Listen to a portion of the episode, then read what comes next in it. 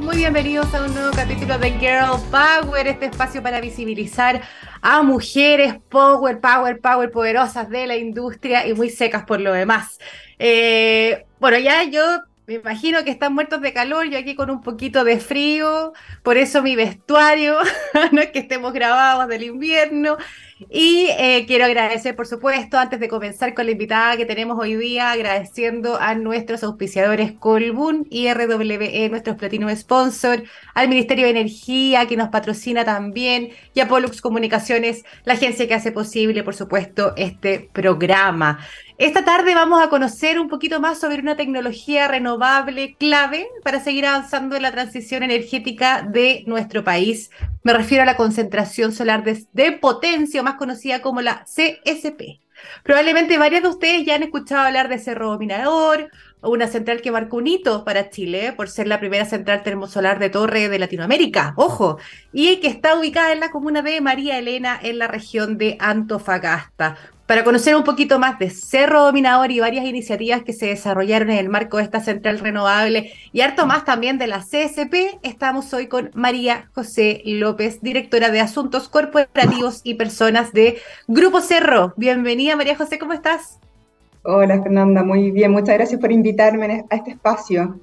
Power. No, yo feliz de tenerte acá, la verdad, con, con la María José tenemos eh, la fortuna de conocernos, de haber compartido varios espacios, así que me encanta tenerte esta tarde para que nos puedas contar, ¿quién mejor que tú?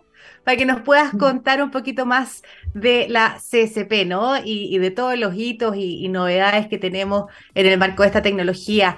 Eh, Cotey, para, para comenzar... Eh, Cuéntanos un poquito quizás sobre las características de esta tecnología que si bien está basada en la energía del sol, es menos conocida probablemente que la fotovoltaica, ¿no? Que son los clásicos paneles que vemos eh, en, en, en las orillas de las carreteras o incluso arriba de los techos de algunas casas o algunas empresas. ¿Cuáles son las características y, y quizás por qué es tan relevante para la transición energética del país la C S P?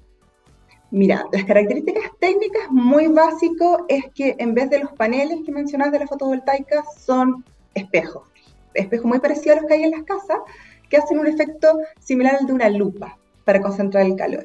Entonces estos espejos dirigen eh, la energía que captan hacia el punto más alto de una torre de doscientos cincuenta metros que está en pleno desierto de Atacama. Y eh, lo interesante de la tecnología es eh, que puedes generar veinticuatro siete, puedes almacenar el calor e inyectarlo durante la noche. Por lo tanto, te permite, un, te permite una seguridad y una estabilidad del sistema, que es en el fondo mucho de lo que se está discutiendo ahora.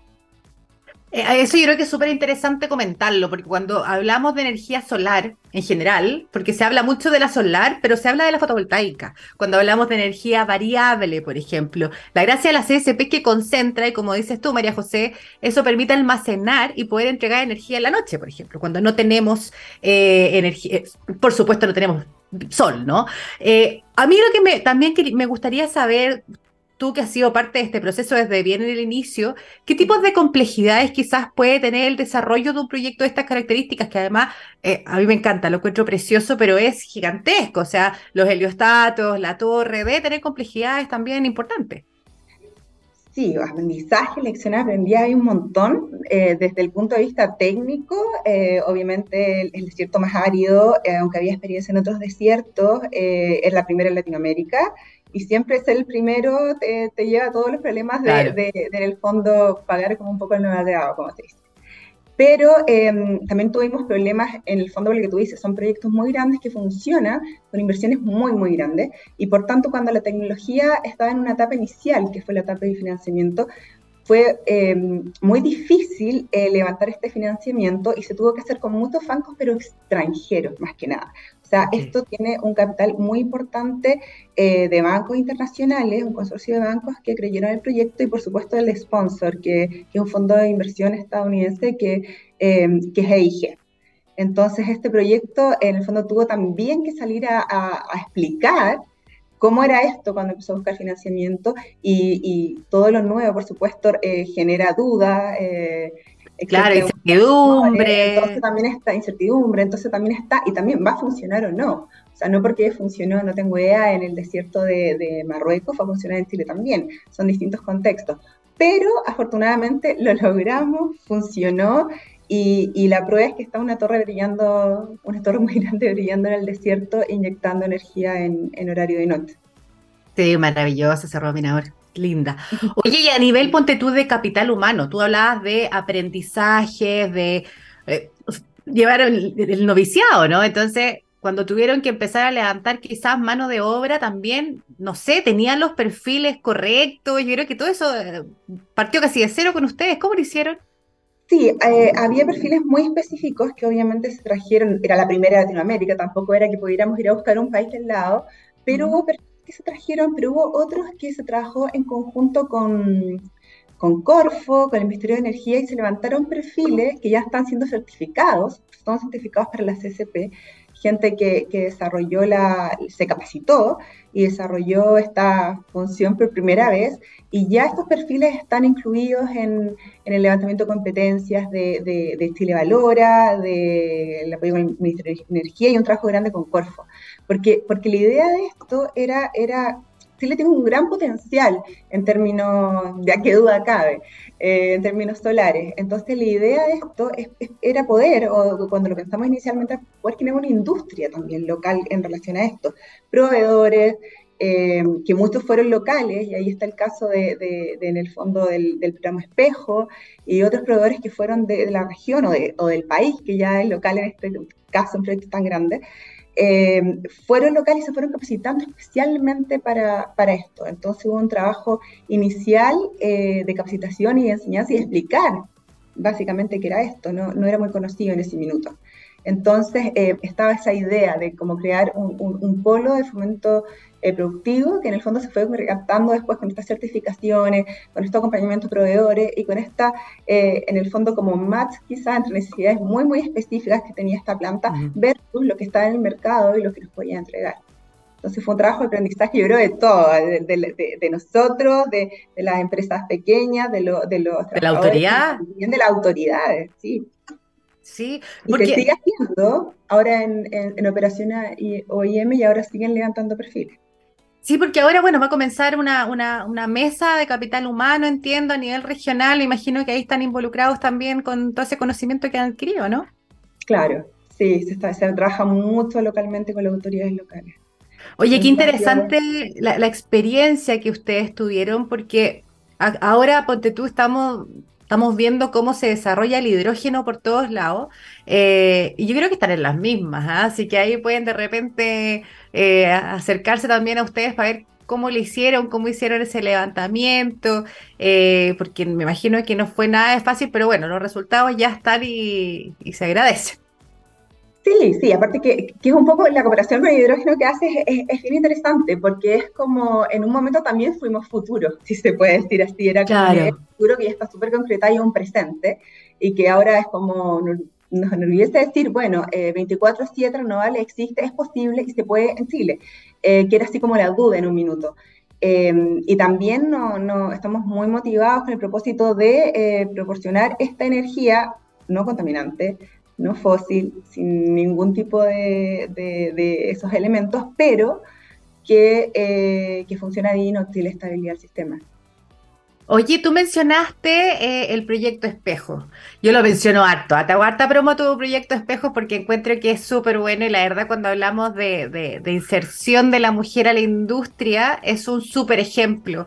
Eh, cuéntanos un poquito cómo nace, de dónde viene esa idea, de qué se trata, y también sería súper interesante quizás conocer cuáles han sido algunos resultados. Eh, ¿Esas mujeres siguen trabajando con ustedes o algunas de ellas? Cuéntanos un poquito para quienes no han escuchado quizás hablar del proyecto Espejos. El programa Espejos surge porque por la necesidad de involucrar a la comunidad en la construcción de este proyecto. Eh, dentro de, del proyecto hay un área que se llama el campo solar y está... Eh, cubiertas de estos diez mil seiscientos mega espejos, porque son espejos gigantescos de ciento cuarenta metros cuadrados cada uno, y se necesitaba que eh, capacitar a personas para que pudieran armar estos espejos.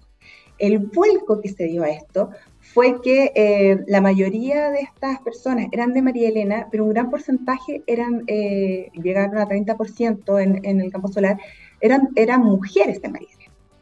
mujeres, María Elena, que no habían participado, que algunas no habían trabajado fuera de sus hogares nunca, otras habían trabajado quizás más en labores de limpieza, otro tipo de o servicio, pero no estaban involucradas directamente en la construcción eh, misma de una obra en la mitad del desierto.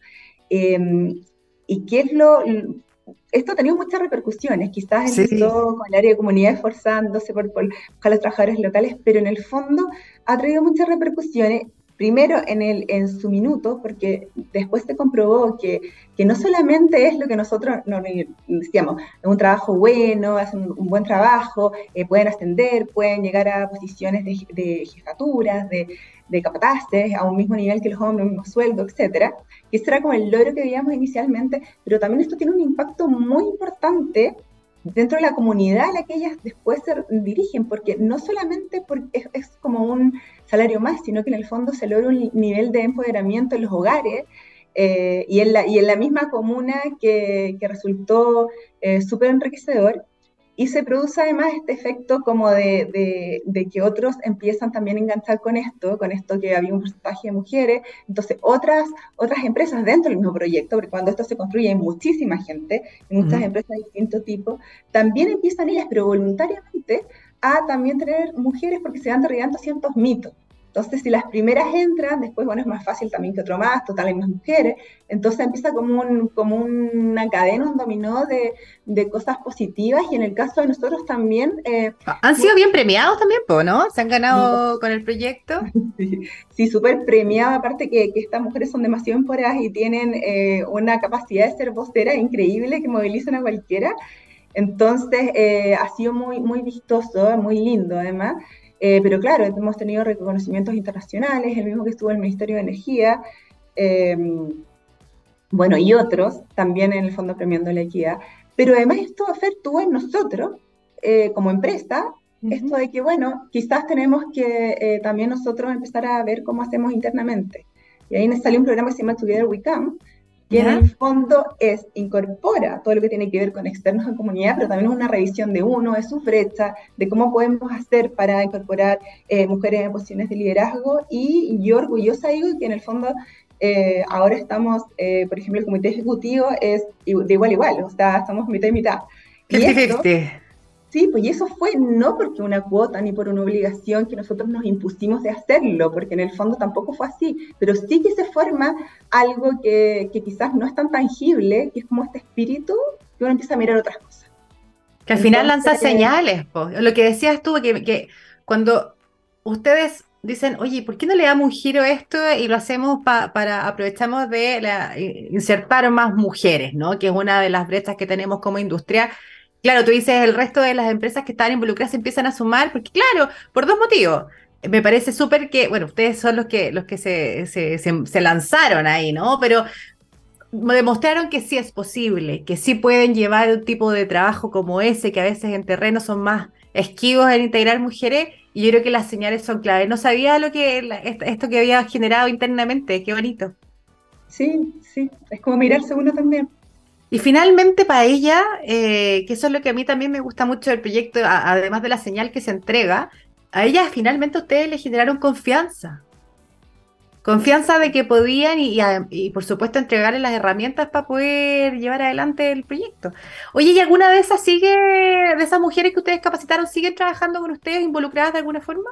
Sí, ellas están en, en, o sea, tenemos el caso de Stony, que es como la, la principal, que, que es como vocera y sale en un montón de partes, pero ella sigue en la operación y mantenimiento. Y bueno, y hay otras personas que se fueron a, otra, a otras industrias a desempeñar su, a empresas de, de la región, etcétera.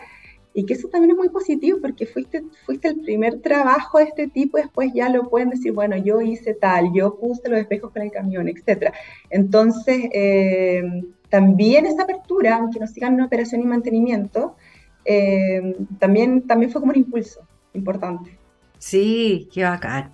Oye, hay, además del tema del proyecto Espejo, que... que como te digo, yo lo promociono harto. Cada vez que hablamos como de buenas prácticas en términos de género, de alguna forma lo, lo, lo, lo, re, lo salgo a revolucionar porque me encanta. Pero otra de las cosas que a mí me gusta de, de Cerro Dominador como proyecto en particular es esta mirada turística, educativa que le han dado. Eh, no en orden necesariamente de prioridades, pero regalaron un heliostato a las personas que fueron parte de, del proceso, del proyecto. De hecho, yo mucha honra tengo, tuve uno ahí de regalo. Eh, pero cuentan con un mirador que se llama Flor del Desierto, ¿no? Y, y también tiene, tiene sus características, tiene ahí unas esculturas especiales. ¿De dónde nace esta iniciativa de implementar un espacio como este, las características de este mirador? Eh, Y, y esta idea de darle estos tips de, de, de escultura, esta vinculación con la cultura, ¿cómo nace esta idea de decir, ya, hagamos, hagamos algo choro, cultural, educativo, en una central eléctrica? Oye, me encantaría decirte que es como parte de un plan, pero son como una suma de buenas intenciones y motivaciones. Eh, eh, la, en, el, en, nuestra, en nuestra evaluación de impacto ambiental, eh, en nuestra R C A había un compromiso de hacer un mirador bastante tradicional, como se hace en diferentes empresas, para, para, claro. Eh, pero en el fondo, como que empezó, empezó como a suscitar tanto interés por, de distintas partes, el, mientras está en construcción el, el proyecto, que empezamos a tener muchas solicitudes de visita. Pero además estaba el interés de que la comunidad, que esto formara parte de una ruta turística que estaba haciendo María Elena, y entonces lo que, lo, lo que hicimos, bueno, lo que hizo específicamente el área de comunidad fue formar guías turísticos, y estábamos en eso, en este proceso, estaban ellos con, con esta formación, etcétera, para que se sintieran como parte, porque además les sirviera un poco para hacer esto, y eh, viaja Federico Aslan, que es un gran escultor, eh, a la planta que quería ir, Y, y, él, y él, su tema es el hormigón, entonces se enamoró de la torre. No, no podría decir otra palabra porque fue literalmente. Entonces, en pandemia o todo, y todo... Claro, entonces, entonces, él los buscó a ustedes. O sea, él llegó y estaba ahí, abrazó la torre, pues, fue muy gracioso, y en el fondo enamoró al hormigón, y, como, y dijo, yo quiero tener una obra acá. Y cómo le vamos a decir que no a Federico Asler. Entonces partimos con Obvio. esto, vino el COVID, y bueno, en... en terminando el COVID, llevamos estas monstruosas y eh, gigantescas obras al mirador, eh, con Federico guiando todo el proceso, etcétera, y, y quedó muy bonito, y, y como, como terminamos en todo esto, que fue, hay un mirador literal, un edificio arriba, eh, hay, una, hay una cosa de la Universidad de Astronomía, o sea, una cosa bien completa quedó. Claro, bien hecha. Nuestra, nuestro bien hecho, así como que te dieron un gustito, al final entregarlo, pero digo, de muchas áreas fue mucha, también cosa motivación interna, casi un voluntariado de distintas áreas. Y eh, se lo entregamos a la comunidad, pudimos hacerlo la semana pasada, sí, oficialmente las llaves. Y esto es súper bueno, eh, porque, porque ahí está, o sea, ya es, tiene que ser parte de los circuitos, y está a disposición de, de, del municipio que coordina, obviamente, estas visitas, etcétera, pero, pero también es interesante porque está la posibilidad de que colegios, universidades, etcétera, puedan ver desde el mirador, que en verdad se ven muy cerca, o sea, se ven los espejos muy, muy cerca, cómo, yeah. cómo, funciona todo, cómo funciona todo esto. Así que espera, esperemos que, como estamos recién entregados, que sea súper útil y que, y, que, y que en verdad la gente aprenda más de energía y, y se motiven con esto. Sí, justamente eso te iba a comentar, que leí reciente, fue la semana pasada entonces, que se entregó la administración al municipio de María Elena. Qué importante igual este traspaso. Eh, ¿qué, ¿Qué significa para ustedes de repente esta experiencia colaborativa con la comunidad?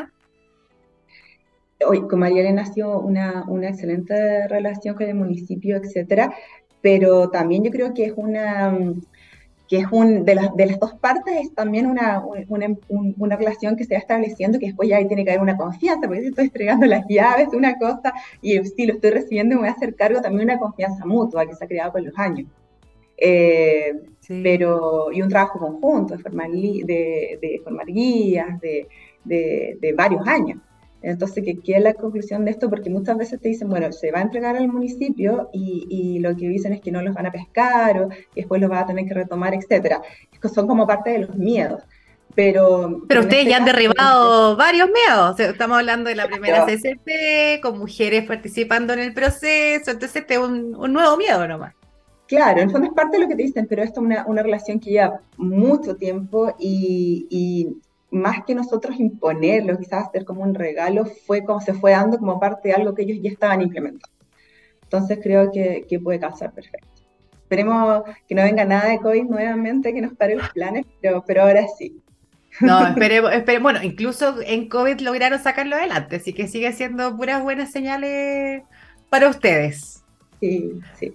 Oye, María José, quiero pasarme a salir un poquito de Cerro Dominador, que si bien es este hito nacional, ¿no? Eh, como como un, una representación latinoamericana de que es posible la C S P, que es viable. Eh, la empresa que originalmente se llamaba Cerro Dominador, ahí corrígeme, ahora se llama Grupo Cerro, ¿no? Sí. Y eso eh, es porque tienen quizás más proyectos en carpeta de las mismas o similares características de Cerro Dominador. Eh, cuéntanos quizás un poquito más de cómo, cuáles son las proyecciones de Grupo Cerro eh, en el marco de estos nuevos proyectos o desarrollos potenciales de C S P para Chile.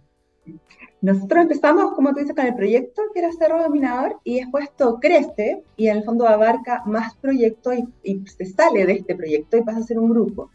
El, el, el, como te comentaba, el propósito es eh, tener un portafolio que sea veinticuatro siete renovable. En el fondo, eso es lo que queremos. No solamente C S P, nosotros tenemos una fotovoltaica al lado de la de concentración solar, o sea, no es que no tengamos nada que ver con la fotovoltaica o otros tipos de tecnología. En el fondo, cualquier tecnología o cualquier hibridación o cualquier mix que te pueda dar veinticuatro siete renovable, en el fondo eh, es nuestra, nuestra aspiración, en el fondo, es nuestro, lo que queremos ofrecer. Eh, y, y en este criterio y bajo este, este paraguas, en el fondo, en junio... junio y julio de, de, de dos mil veintidós, adquirimos eh, once minihidros eh, que están en, de pasada, que están en, en la zona central-sur de, de Chile, en diferentes, diferentes cuencas, y en el fondo esto pasa como a complementar eh, esta mirada de que no solamente es el portafolio, esta mirada que no solamente es solar, solamente es concentración, sino que la idea es tener distintas tecnologías que puedan aportar eso. Oye, ¿y se, ¿y se visualizan más C S P o no? ¿Está difícil la cosa? Sí, o sea, nosotros queremos, bueno, está difícil la cosa, sí, pero nosotros estamos con, con Licana, que es un proyecto que tiene ya aprobación ambiental, y, y este es un proyecto grande que en el fondo está pensado para tres torres, pero obviamente esto es por etapas. Es como etapa uno. Espérate, una pregunta para entenderlo bien. Eh, porque Cerro Dominador es una torre que tiene sus sí. heliostatos y que tiene cien megas, ¿no? ¿ciento diez? ciento diez, sí. Y la fotovoltaica al lado tiene cien más. cien más. Y acá son tres torres que tienen sus propios heliostatos, cada claro, una. Son tres torres, tres, tres cerros dominadores. Y, Uy, pero y es gigante. Punto, y es muy grande, por, por lo tanto la, la, lo, lo, que, lo que se está pensando es, en el fondo, hacerlo por etapas. Siempre se pensó así, como uno, dos y tres. Y, y claro, eh, necesitamos obviamente que, que haya algunas señales, necesitamos que en verdad se, se, desde el punto de vista regulatorio eh, están pasando cosas, necesitamos que se, que se incluyan estas especificidades del veinticuatro siete en las licitaciones y, y nada, que, que realmente, eh, que yo creo que sí es como la intención al final, lo que pasa es que a veces los cambios vienen muy lentos. Pero que, que podamos hacer una transición energética corta y que, que en el fondo no... Ojalá acelerada. No estemos una acelerada y que no estemos ojalá siempre en una transición eterna y a la eterna, tan eterna que al final no nos sirva mucho. Entonces la expectativa es que nuestra, y la confianza también, es que, es que podamos acelerar un poco este proceso para que de verdad entre lo que, lo que decíamos, creo que en una conversación con, contigo o, o en Acera el, el año pasado, que entre las dos punto cero. Que ya tuvimos las primeras, la primera llegada de las renovables, ya, ya es tiempo de, la, de las dos punto cero para que, para que entren con todo. Sí, y ahí también yo siempre también le hago el guiño a la geotermia, que me encanta, eh, sí. Y también es veinticuatro siete, ¿no? Pero, pero es un poquito más compleja. Bueno, la geotermia tiene el tema de la excavación también, que, que, que tiene una incertidumbre ahí importante, pero sí, hay que... Hay que el llamado ahí para echarle una miradita a las licitaciones, porque hay hartas cosas que, que se pueden... mejorar, ¿no? Para tener más C S P. Y, y claro. Me quiero colgar de eso pa, para que también quizás, si bien hemos anunciado o, o, o dado ciertas características de la tecnología para quienes quizás no la conocen tan de cerca, ¿por qué tú, tú crees, así como para, para quienes nos están escuchando y viendo hoy, eh, cuál es la importancia de la C S P? ¿Qué, le, ¿Qué valor le entrega o qué elemento diferenciador como renovable le entrega a esta transición energética? ¿Por qué es tan clave? Bueno, por la estabilidad que comentábamos, porque te da el veinticuatro siete, te da la posibilidad de tener estabilidad, que en el fondo es lo que nos está pasando un poco en la cuenta ahora, y eh, es energía renovable, no, no, no tiene otro componente. Entonces, renovable veinticuatro siete puede ser similar en este caso a la geotermia, a la maremotriz, tienen las mismas características en cuanto al aporte al sistema. Lo que yo, eh, en el fondo, digo la concentración solar es que la, la estamos teniendo acá, ahora en Chile. Y lo que te dice es que quiero una matriz eficiente, veinticuatro siete, renovable, que no contamine, no sé qué. Bueno, lo tenemos. ¿Lo impulsamos o no? Esa es la cosa, claro. Lo tenemos. De, fantástico, o sea, también estamos en temas de hidrógeno y nos gusta mucho el futuro, creemos que la innovación es muy importante, pero esto está acá. Entonces, está acá, está dado. ¿Lo aprovechamos o no? Eso es básicamente el asunto. Entonces, está más que demostrado. Claro. Entonces, está como el momento, yo creo que preciso, porque todos estos proyectos, además, que se demora mucho tiempo construir, o sea, son tres años, por lo menos. Entonces, eh, creo que es importante dar como ya señales, más allá de las primeras que se dieron para que entráramos todos como renovables, en el fondo una segunda señal de que, de que básicamente renovables con estabilidad. Y que recurrir a la seguridad del diésel u otros es, tiene que ser momentáneo. Tiene que serlo. Y si no atrasamos más, menos momentáneo va a ser. Así que... Totalmente de acuerdo. O sea, ahora todos hablamos de sacar el carbón y tener estas energías de, de respaldo para, para poder hacer la transición. Bueno, este tipo de energía de respaldo, ¿no? Limpia, renovable, veinticuatro siete, eh, y que además tiene estas características, este proyecto en particular, y me imagino que ya te, ustedes con la cultura que tienen de esta línea y las experiencias y conocimientos que han tomado, sí, van a seguir adelante con esta línea. Con, con inclusión, con integración de mujeres y con esa mirada como turística, informativa, que a mí me encanta y, y la verdad se lo celebro constantemente. Me quedan re pocos minutitos, pero no me quiero ir sin antes eh, hablar un poquito de ti. Siempre, siempre tratamos acá de conocer a nuestras entrevistadas un poquito más. Eh, muy brevemente, María José, cuéntanos cómo llegaste a, a esta industria y qué es lo que te ha encantado para quedarte acá. Oye, yo llegué, voy a decir algo terrible, pero yo llegué por un video, por el video de este proyecto de Cerro. Trabajaba en el metro y me pasaron el video y me dijo, ¿quieres ser la jefa de comunicaciones? De... Yo sí, obvio, me encanta. Y ese fue, yo llegué con la primera piedra de energía, no había estado nunca más. Entonces, eh, fue como una cosa impulsiva, si se quiere decir un poco, pero de, muy, de mucho apasionamiento por esto, no conocía nada de energía. Y... Y en el fondo uno se va interiorizando, y yo creo que es un sector que igual ha tenido tanto cambio y que tiene tantas cosas, que igual tiene tanto movimiento, que, que como que te va enganchando. Eh, hay, siempre hay cosas, siempre están pasando cosas, siempre hay nuevos actores, siempre, siempre hay cosas por hacer. Y creo que tiene un rol súper bonito además, o sea, como súper bonito, sí. como, como el del propósito uno, si en verdad que eres como, no sé, si te interesa la sostenibilidad, que es mi caso, y... y en el fondo ser un aporte de algún sentido al cambio climático, etcétera, sí tiene un, es un sector que da como bastante eh, posibilidades eh, en ese sentido. Y, y bueno, de mí soy periodista, eh, asuntos corporativos es, es lo mío, estoy incursionando hace muy poquito en persona, pero, pero en el fondo eh, creo como mucho en esto que en los trabajos cuando uno le encuentra su propósito. Eh, a, mí, a mí me encanta porque yo diría que gran parte de los sellos que hemos mencionado tienen algo tuyo, eh, viene harto de ahí también, y, y me encanta ver más periodistas metidas en estos temas que tan, tan duros que a veces nos, nos sacan un poquito porque se supone que tenemos un nivel de profundidad un poquito menor, y bueno, hemos logrado aprender, también llegaste sí. de así, pum, de sopetón y te encantaste, así que nada más que, que, que felicitarte, María José, por el trabajo que has realizado. Me encanta verte en todos lados como rostro de estas tecnologías ya del presente, no del futuro.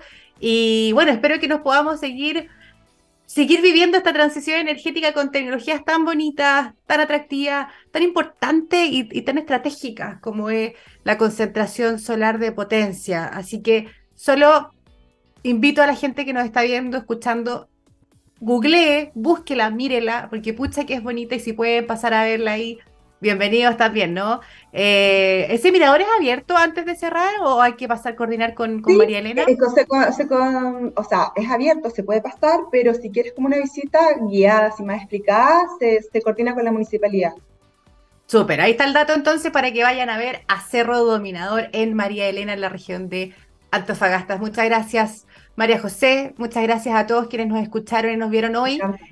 Y agradecemos, por supuesto, a Colbún y R W E, nuestros Platinum Sponsor, al Ministerio de Energía, que también nos apoya con su patrocinio, y, por supuesto, a Pollux Comunicaciones, la agencia que produce y lleva adelante este proyecto todas las semanas. Que tengan una muy buena tarde y nos vamos con Wolf Alice y Bros. Somos Girl Power, somos Pollux. Nos vemos el próximo jueves. Que estén muy bien. Un abrazo.